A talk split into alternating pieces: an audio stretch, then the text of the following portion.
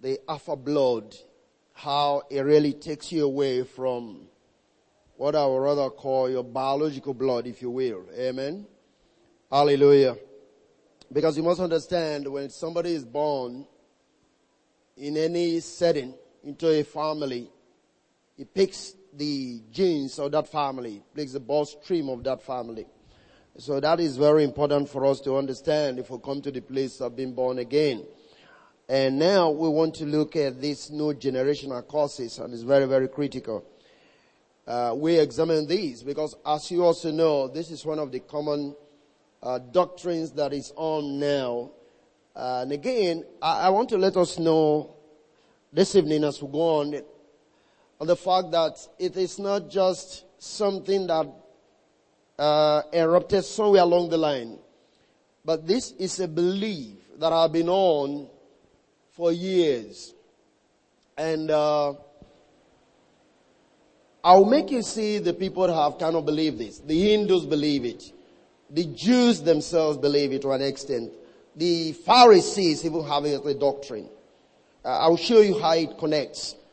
But the first thing I want you to see now is to look at the book of John chapter 9. Let's start from there. But the key thing we want to be dealing with tonight is that Exodus 20. But let's start from John chapter 9. I'm looking at from verse 1 2, 3. The Bible says, and as Jesus passed by, he saw a man which was born blind from his birth. And I want you to know that. John chapter 9. Born blind from his birth. And his disciples asked him saying, Master, who did sin? This man or his parents that he was born blind? And Jesus answered, neither had this man seen nor his parents, but that the works of God should be made manifest in him. Amen. So first of all, I want you to see why these disciples of Jesus asked this question. Who was born blind? This man or his parents? And like I said, the Pharisees in that doctrine have the belief of what is called transmigration of souls. The transmigration of soul is this. You die and your spirit looks for another soul to inhabit for the purpose of either punishment or paying off the things you did before you died. Are you getting this? Right. So now, the implication of that is this man that was born blind, is it that the parents committed some crime and now he's paying? That is the parents that have died committed some crime and then he's born blind and perhaps the spirit of those parents is not paying off the punishment of the parents. Are you getting this? I want you to pick it. So, it is called transmigration of souls. Amen? Now, the Pharisees have it as a creed in their own teachings, uh, in the article of creed, as the case may be. And it was generally believed among the Greeks and the Asiatic people, the Asians, right? They believe that. That soul transmigrate from one person to the other to pay off the debt and all that. Now, you see, in the first place, as you begin to, as we are going on, you begin to imagine. When we talk about now you paying off the sins you committed, it means what Christ did is not sufficient to pay off your sins. Do you understand the implication of that? Fine. So if you're teaching generational curses, invariably you are saying the same thing that the sacrifice of Christ could not pay for the sins your parents committed. That's the implication. So that's why I say it's also tied to the issue of the abuse of the cross. So you are saying the cross of Jesus is not sufficient to redeem any soul that sinned either before he died or even very much alive. Amen? Okay. We have the Pythagoreans also. Pythagor, you know, we call the Pythagoreans theorem in mathematics. They also believe that the souls of men were sent into other bodies for the punishment of the sins which they had committed in a pre-existent state. That is how the part of the belief. Just like I said, the Greeks, the ancient people, the Pharisees, they believe this. They believe that the souls of men are sent or could be sent to other people for the punishment of the sins which they have committed in their previous existing life. In other words, when a man comes up in that dimension, he may suffer certain things. Let me just move on so that I'll begin to show you one or two things. And this is basically what the disciple wanted to find out. This man that sinned, or that is born blind now, this must be a punishment. Now, is it the punishment from his parents or the life he lived before? Which one is he suffering from? That is the question we're asking. Are you getting this now? Alright. So I want you to understand. So, so they were actually trying to find out this if the blindness was a result of the sin in a pre-existent state to which this body is now suffering from. Uh, because as I'm going to make you understand, they believe that certain things you suffer from are directly connected to the previous sins you committed. I want you to see that. Praise the Lord. Okay. So it's either the man seen in the previous life or the parent seen in the previous life.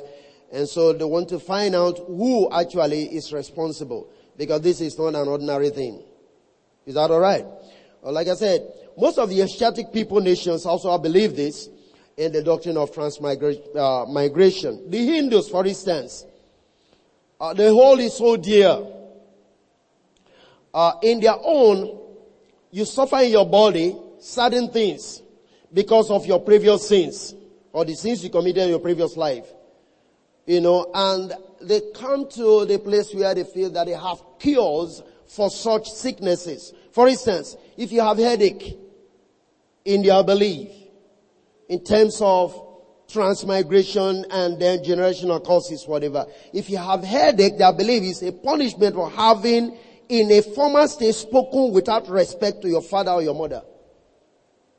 That's what gives you headache. That's to the Hindus. And you can understand why they respect some of the old people. If you want this Asian nation, the level of respect they have sometimes for their parents um, is not what you have in some other nations. Okay. Madness to them is punishment for having been disobedient to parents or someone who's a spiritual guide. Are you following what I'm saying now? In other words, if you come to life or if you are, you see a mad person, it means he's suffering the consequences of being disobedient to his parents in the previous life or to his spiritual guide. That's why he's mad. That's what the Hindus believe. That's under Hinduism. Is that okay? Are you getting this? Epilepsy to them is a punishment for having in a former state and uh, having administered poison to anyone at the command of his master. That is the reason why somebody have to have epilepsy. Hmm? Alright? Pain in the eyes is a punishment for having in another body converted another man's wife. You have pains in your eyes. Huh? To them, there is no sickness that is not tied to one sin. It's more or less like what we do today. Any little problem you have is either going to be the devil. Ours is the devil, but theirs is sin, tied to something. So when the disciples were asking this question, they weren't joking. They lived among these people. They lived among this professing doctrine that was going on.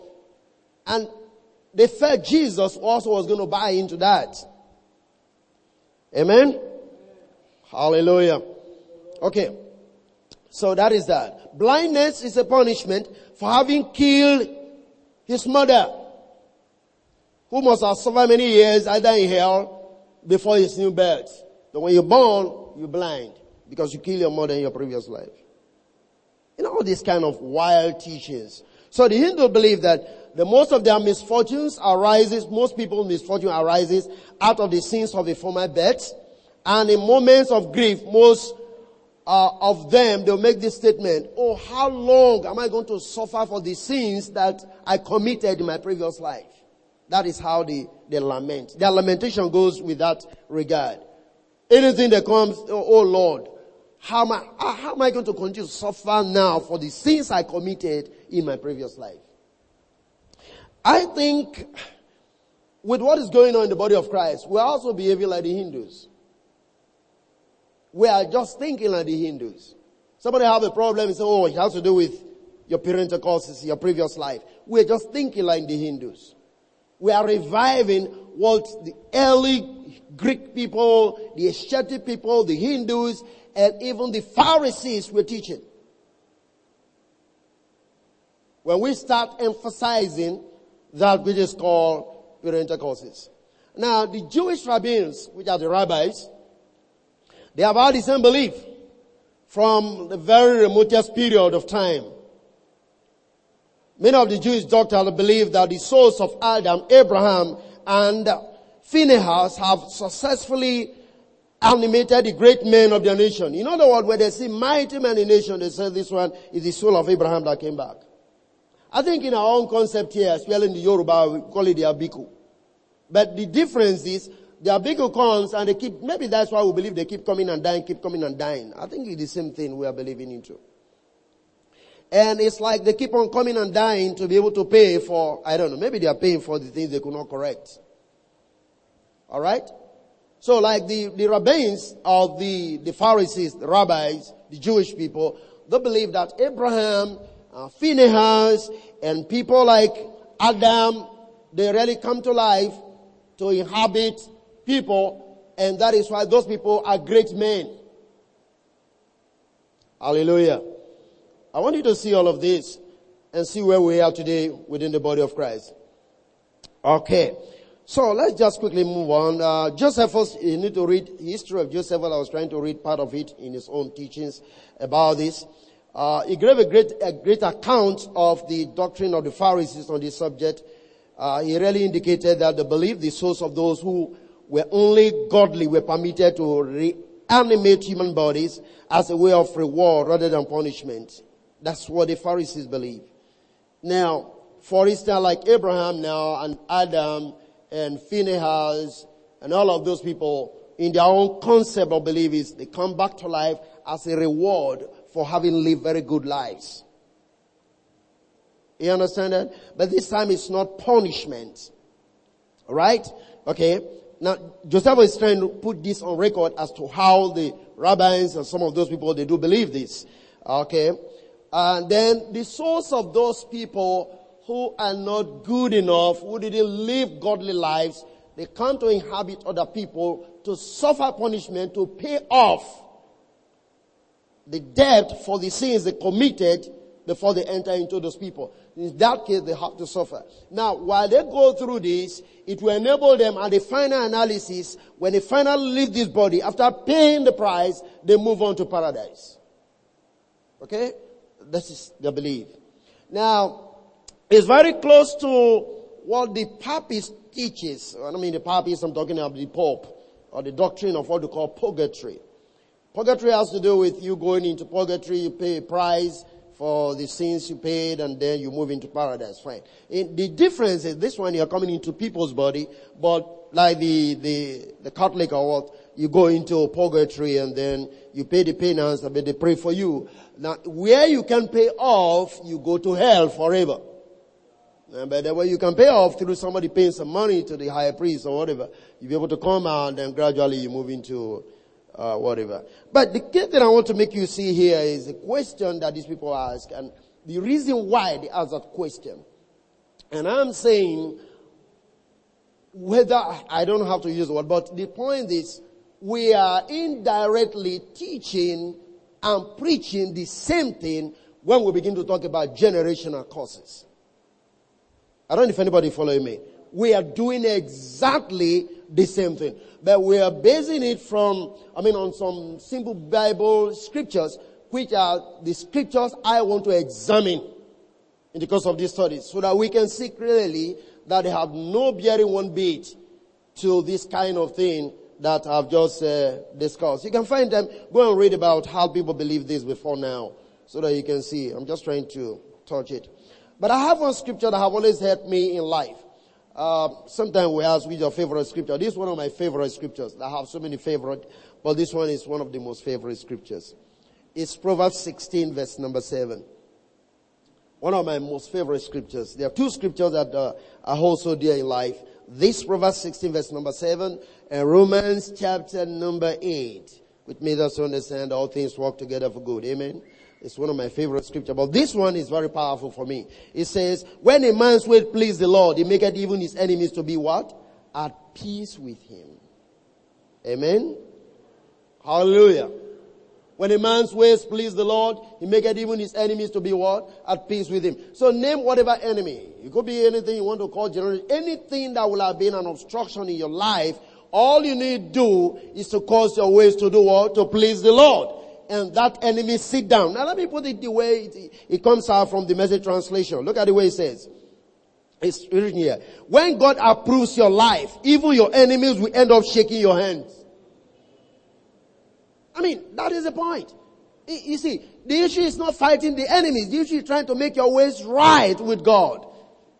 And your enemy will end up shaking your hands.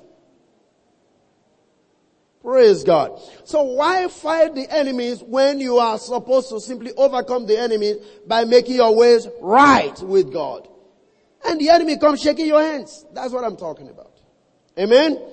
Alright. So let's go to the main scripture that um, we have commonly used within the body of Christ for this doctrine of generational curses, and that is Exodus 20. Exodus 20. We're going to be examining the scriptures and then we'll go on to see where we are today because the Bible made us to understand you are not purchased with uh, corruptible things as silver and gold. We want to see the precious blood of Jesus. Amen. Hallelujah. And there is no devil that's going to inhabit your body so that your body can be punished for anything. Amen.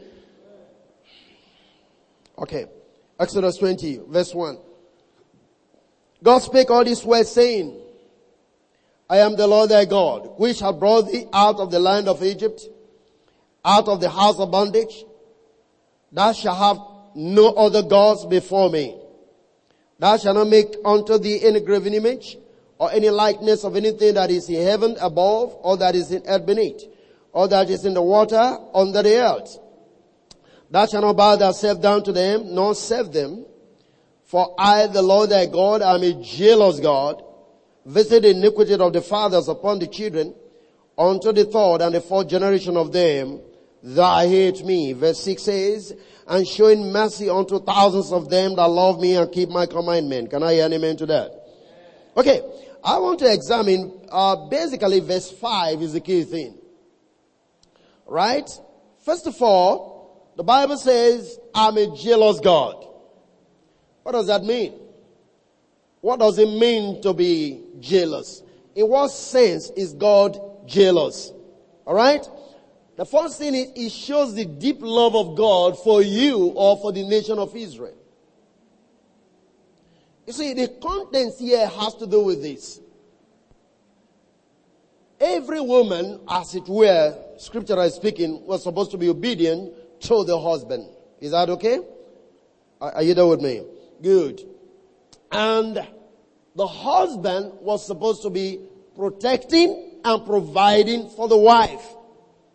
The sense of jealousy here is, I don't want you to have other gods in my place as your husband. Are you getting what I'm talking about? I don't want that. No, what God is saying is, I have a deep affection for you, and I don't want someone else to share this affection with me. That's what he's saying.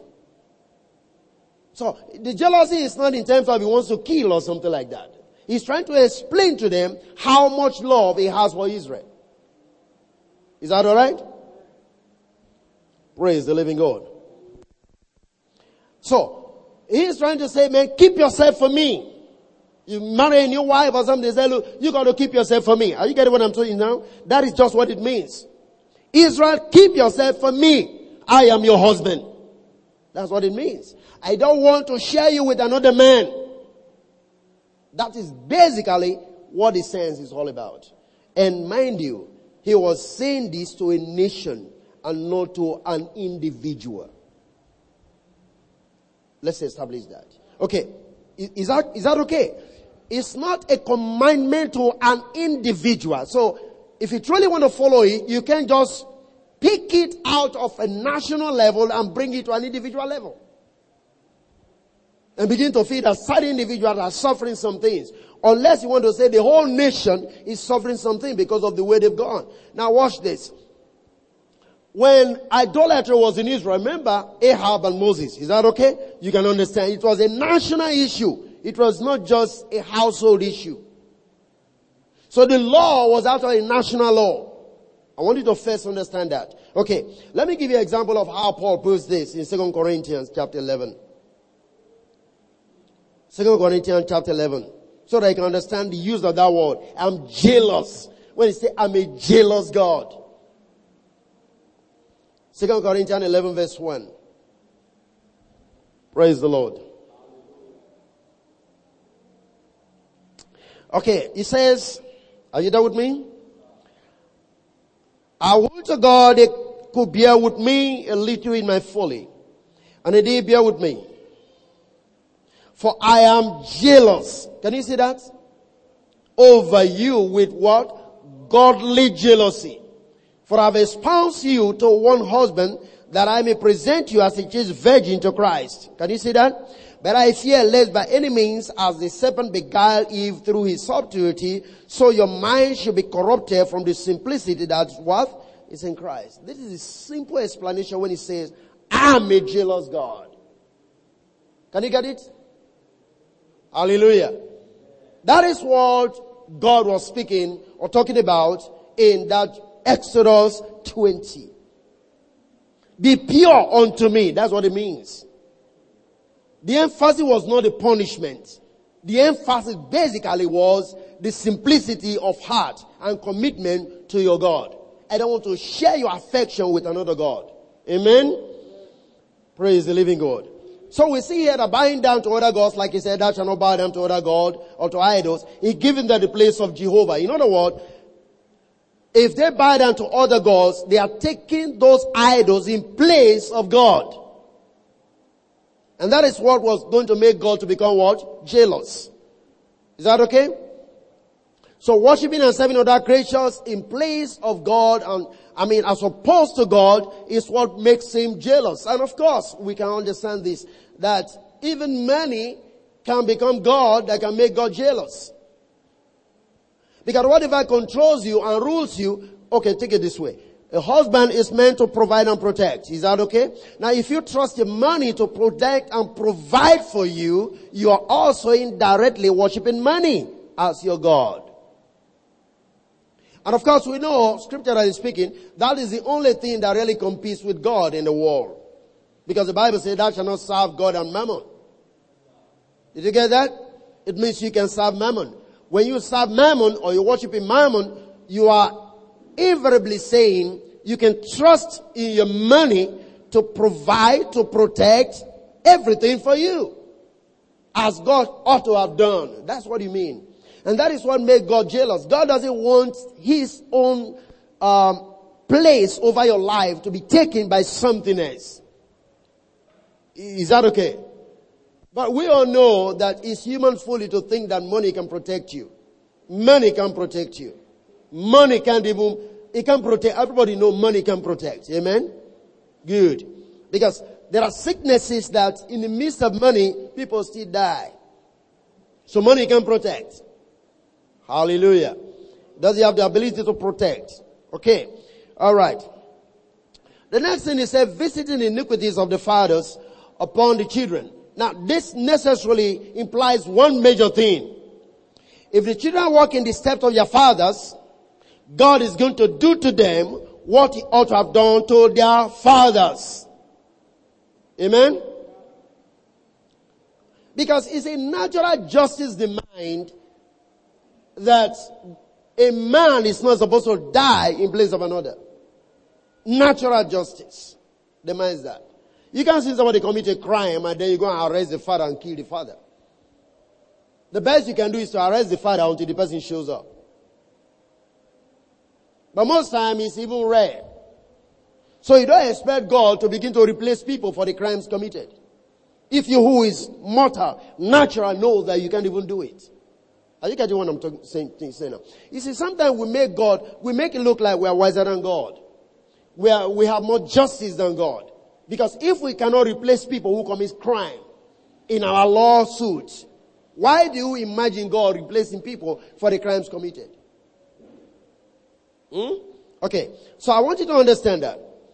So here we find God is saying, if the children have to walk in the way of their father, I'm going to give you scriptures on that, have to walk in the ways of their fathers, I, God, will punish them for that. Amen? Alright.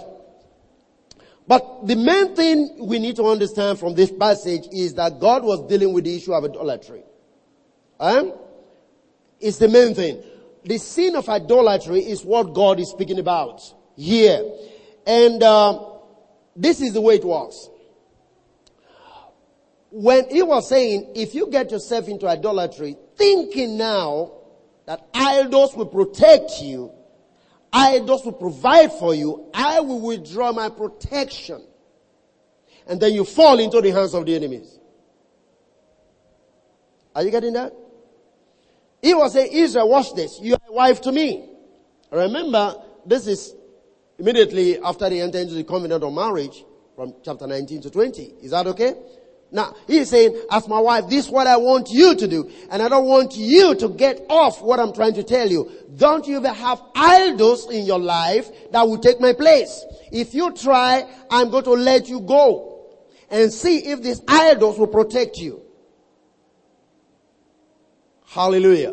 So now what happened? If you look at the whole book of Judges, you're going to see this picture that I'm talking about.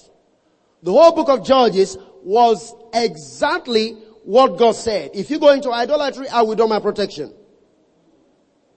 Did you get that? So if you find the whole book, it was actually a visiting of the iniquities of the fathers under the third and the fourth generation. As long as they were into idolatry, God was withdrawing what? His protection. And anytime they cry back to God, God will raise a judge. When they go back to idolatry, he withdraws his hand. And so they keep on going into captivity, keep on going into slavery. The last of which they came back and became completely pure was when they went to Babylon. When they came back home, they said, no way we can go back to idolatry. God achieved this purpose based on that law. The very last time they came from Babylon. Are you getting what I'm saying now? And what led them to Babylon is the same spirit of what? Idolatry. And God is saying, if you go into idolatry, I'm going to let you go. I take away my protection. I take away my provision. Enemies will come and pick you up. Because now you don't trust me as your husband. You don't trust me as the one that can provide and protect for you.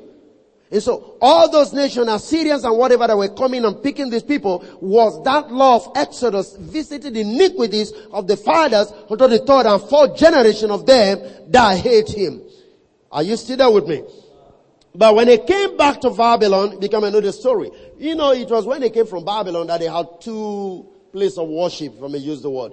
You have what they call, if you look at your Bible, you're going to see, the Bible says, Jesus was teaching in the temple and the synagogue. How many of you have noticed that? Hey, come on. How many of you have noticed that? You have the temple, you have the synagogue. Do you know that there's a difference? And, well, you know what's probably the difference or resulted to that? Now watch this. The temples were there before they took them to captivity. There were some that were left. Is that okay? Right. Those who went to, to, to captivity, to Babylon, and they came back, they felt that those that they left behind have corrupted the true worship of God with other idols. So they can't worship with them. Those were the people worshiping the temple. The people that were left behind, that were not taken into captivity, were the people that were worshiping in the temples. But those who returned were worshiping under trees and they called them synagogues. They had no temple. They just gather under trees and that's where they don't want to mix with the temple worshiper because to them they are corrupt people. They have seen hard things in captivity. Now they don't want to go back to idolatry anymore. So they separated themselves from the worshippers of the synagogue, I mean of the, of the temple. They have to be under synagogue. So Jesus will meet them at the synagogue and then meet them also where? At the temple. Are you there with me? Good. That is it. So, and that is why I go to the book of Ezra, you find that the Bible says they said they should bring the record, the book of the record, the genealogical book. What were they looking for? They wanted to find out those who went to captivity and those who were left behind. To them, those who didn't go to captivity, they were not pure, so they can minister. Huh? That is where the book of genealogy came from. And that is, oh come on, help me Father. And that is where the book of life also come from. The book of Revelation. Book of life are those who have been able to live and have received Christ as now they become a chaste virgin unto who? Unto Christ. Their names are now written in the book of life. In other words, it's just like those who went to Babylon, they came back pure and holy unto God in service. Their name are now in the book of life. That's just what it means. It's not something up in the sky. That is why Moses will say, hey, come on God, if you are not going to forgive these people, then wipe my name out of the book which you have written. How did he know his name was in the book? Hmm? Paul even said the same thing. Remember that. He was talking about those whose names are written in the book of life.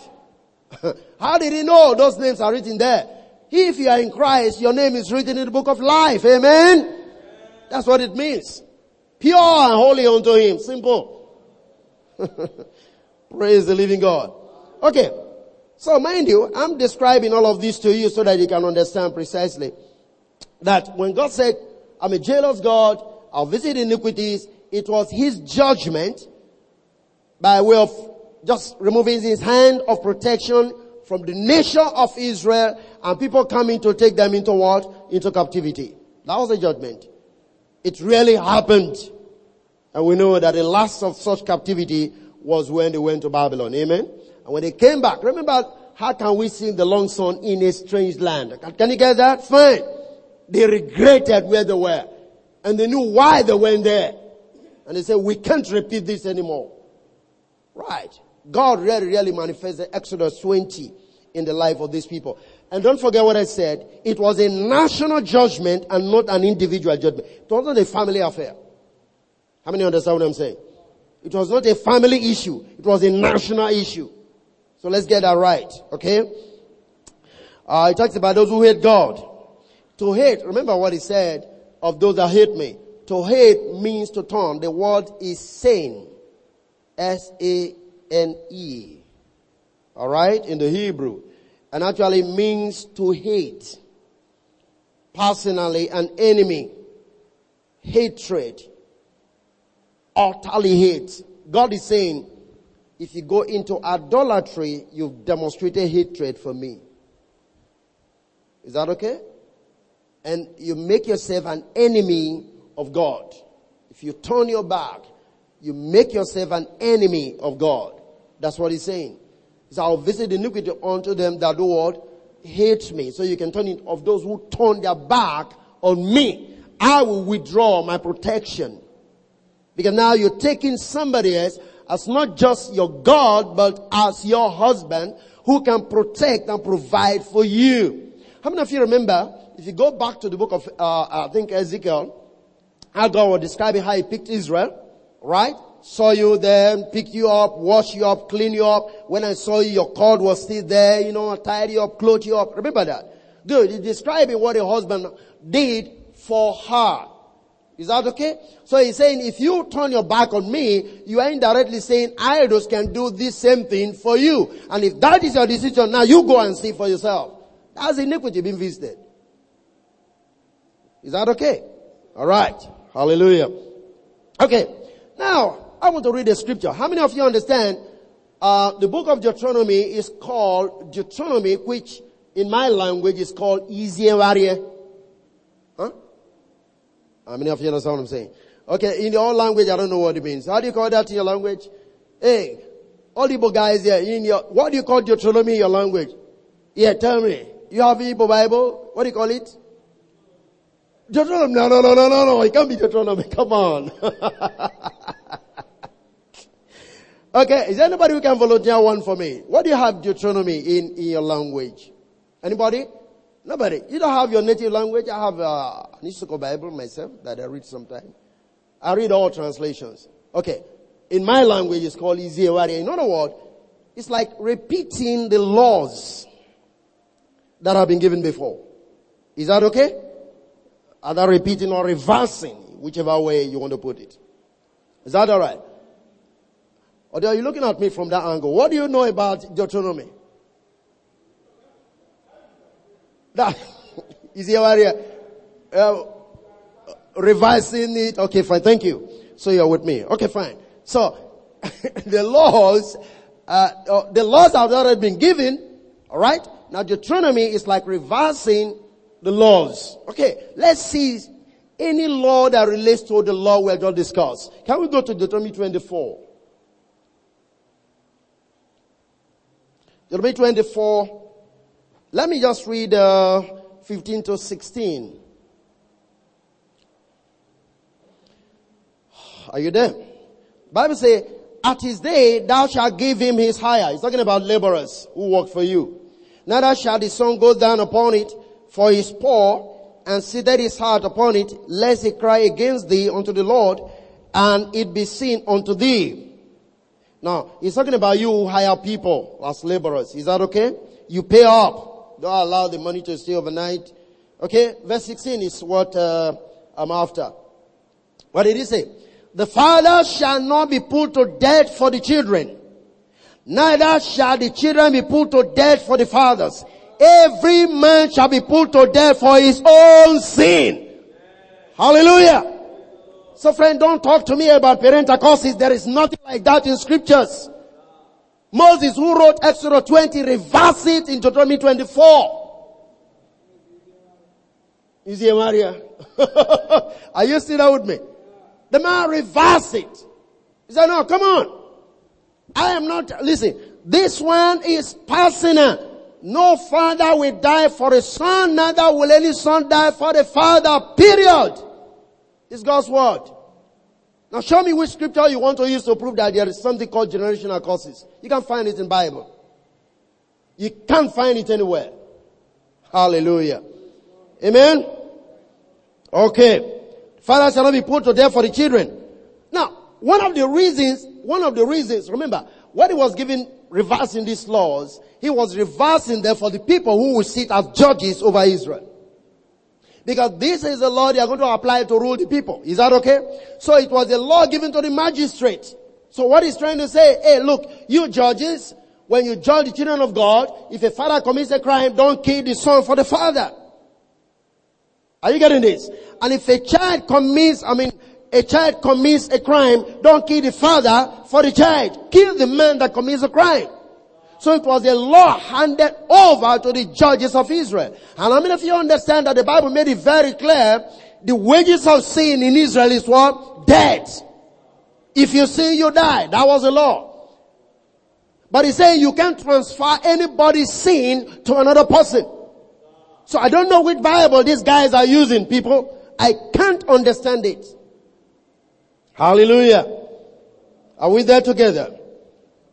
Amen.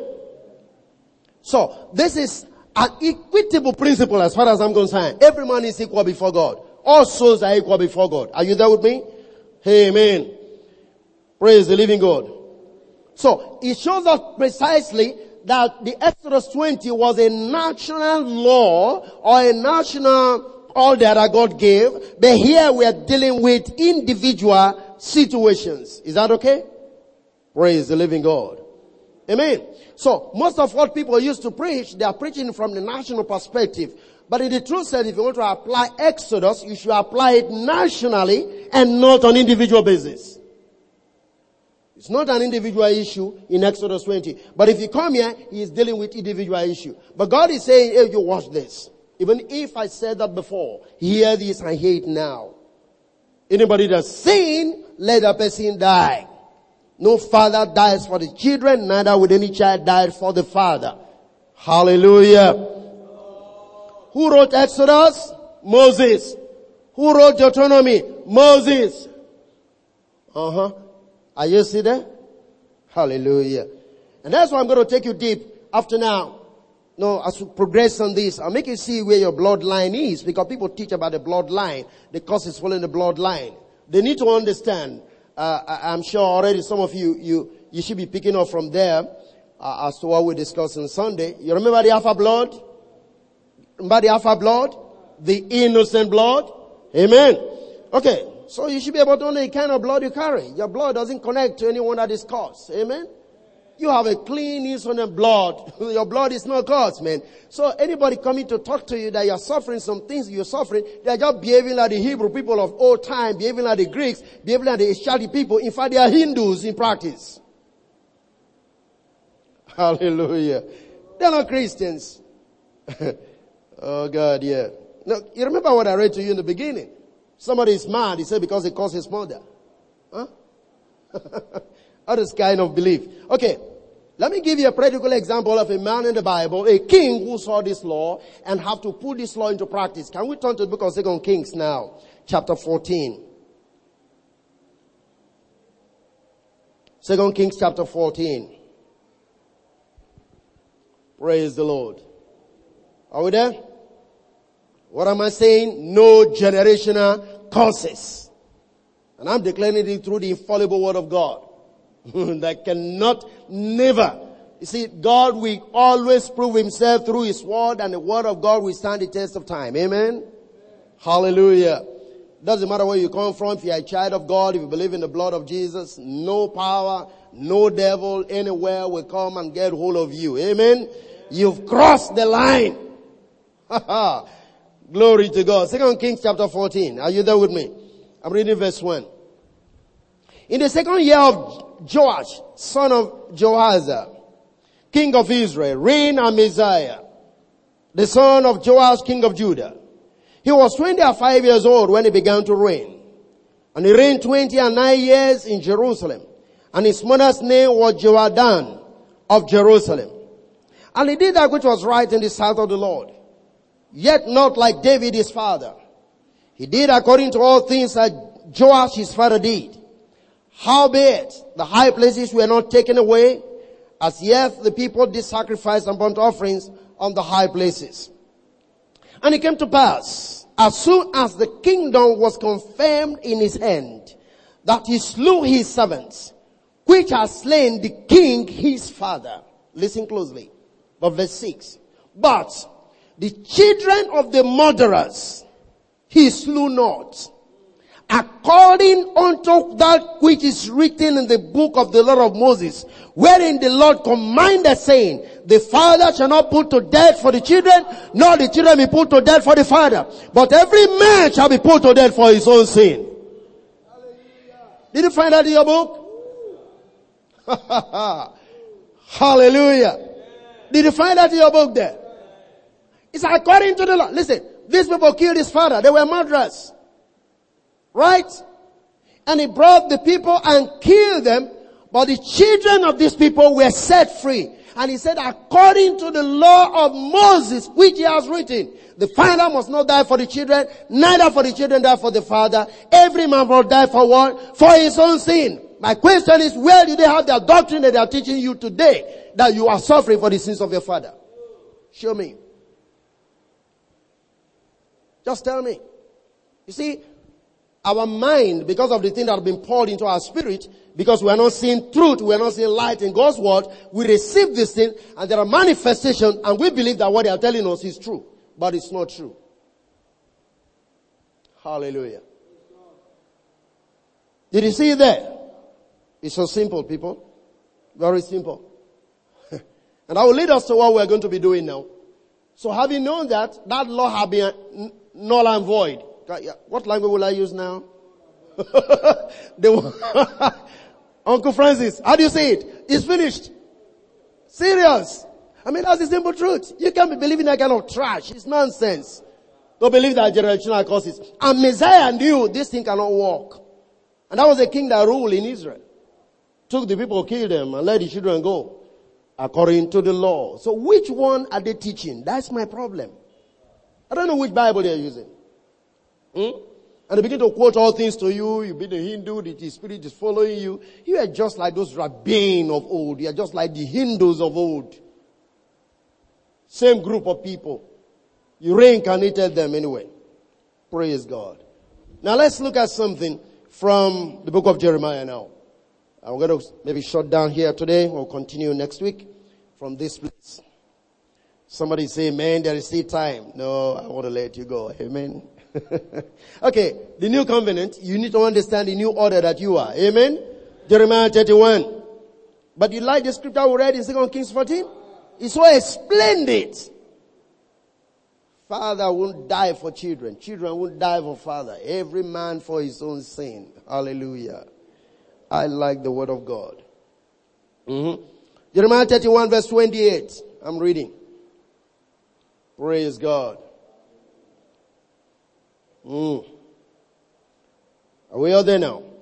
And it shall come to pass that like as I have watched over them to pluck up and to break down and to throw down and to destroy and to afflict, so will I watch over them to build and to plant, say the Lord. Amen. God doesn't just kill, He also make alive. Right? He said He kill it and He does what? He make it alive. So even if you make rules that were kind of detrimental to your well-being, you also have a way of reversing those rules that you may stand up one more time. Hallelujah. Look at verse 29. In those days, they shall say no more. The fathers have eaten our sour grape, and the children's teeth are set on edge. But every man shall die for his own iniquity. Every man that eateth the sour grape, his teeth shall be set on edge. Are you still there with me? Now what he's saying, when he's saying those days, in other words, he's talking about what he's going to do. And that is talking about your time and my time. Did you get that? I kill and I make alive. Yes, sir. I plucked down, I did everything, now I'm planting and I'm building again. That proverb can no longer work. The fathers have committed crime, then children are paying for it. Not at all. I am going to reverse everything. And in what order did God reverse this? Let's watch this. Okay, verse 30, 31 now. Behold, the days come, saith the Lord, that I will make a new covenant with the house of Israel and with the house of Judah. How many of you remember? This is what Paul quoted in the book of Hebrews chapter number 8. Are you still there with me? So we are talking about the New Testament in this passage, not the Old Testament. You need to understand that. Okay. Not according to the covenant that I made with the fathers in the day that I took them by the hand to bring them out of the land of Egypt, quit my covenant the break, although I was a husband unto them, saith the Lord. Can you see that now? When he said, I am jealous, it was because he is a husband. Not because he was a God. The law was not given in relation to being a God. The law was given on the basis of a husband and wife. Are you sitting there with me? Hallelujah. Verse 33. But this shall be the covenant that I will make with the house of Israel after those days, saith the Lord. I'll put my laws in their hearts, in the inward part, and write them in their heart, and I will be their God, and they shall be to me what? A people. And they shall teach no one, every man know his neighbor, and every man his brother, saying, Know the Lord, for they all shall know me from the least unto what? The greatest. Saith the Lord, for I will forgive their iniquity, and I will remember their sin no more. Who is speaking here? God. Hallelujah. Now look at what he said. If you watch this, look at this something he said which is very, to me. He said, thus saith the Lord. Verse 35. Which giveth the sun for a light by day and the ordinances of the moon and of the stars for a light by night. Which divided the sea when the waves thereof roar. The Lord of hosts is his name. If these ordinances depart from before me, saith the Lord, then the seed of Israel also shall cease from being a nation before me forever. You know what he's saying? The new nature I'm building can never, never be destroyed. Are you getting that? Remember what he said in the beginning. I plug down, I pull down, I'm building again. Is that okay? And he's saying, look, you watch the sun. The sun rises when it ought to rise. Is that okay? The moon is always there. I mean, everything in creation are obeying the laws that God has put in place. And he's saying, if any of these things could cease, then my covenant that I'm making now will cease. What that means is this new order of covenant that I'm putting together can never be dishonored. That is why it's called the last covenant that God will ever make with man. Praise the living God. Are you catching this? Ezekiel 18. I'm looking only verse 20. But I want you to read from verse 1 down to verse 34 or 35. But let's look at verse 20 together. Are we all together now? Ezekiel. Okay. 18 verse 20. It says, the soul that sinneth, it shall die. Are you following this? The son shall not bear the iniquity of the father, neither shall the father bear the iniquity of the son. Are you still there with me? The righteousness of the righteous shall be upon him, and the wickedness of the wicked shall do what? Shall be upon him. Plain word, people. Are you still there with me? I mean, God have made these rules. He's not going to change it. In this new order that we are, man, you are not going to die for whatever thing your father did. Are you still there with me? It doesn't matter how many shrine that he had. That have nothing to do with you one bit. Nothing. Even if we are the chief priest in your community, it has nothing to do with you right now. Nothing. The righteousness of the righteous shall be upon him, and the wickedness of the wicked shall be upon him. Who is the righteous man? We've got the righteousness of God in who? In Christ. You are the righteous people. Your righteousness shall be upon you. The wickedness of your father can never be upon you. Can only be upon your father. Praise the living God. God bless you.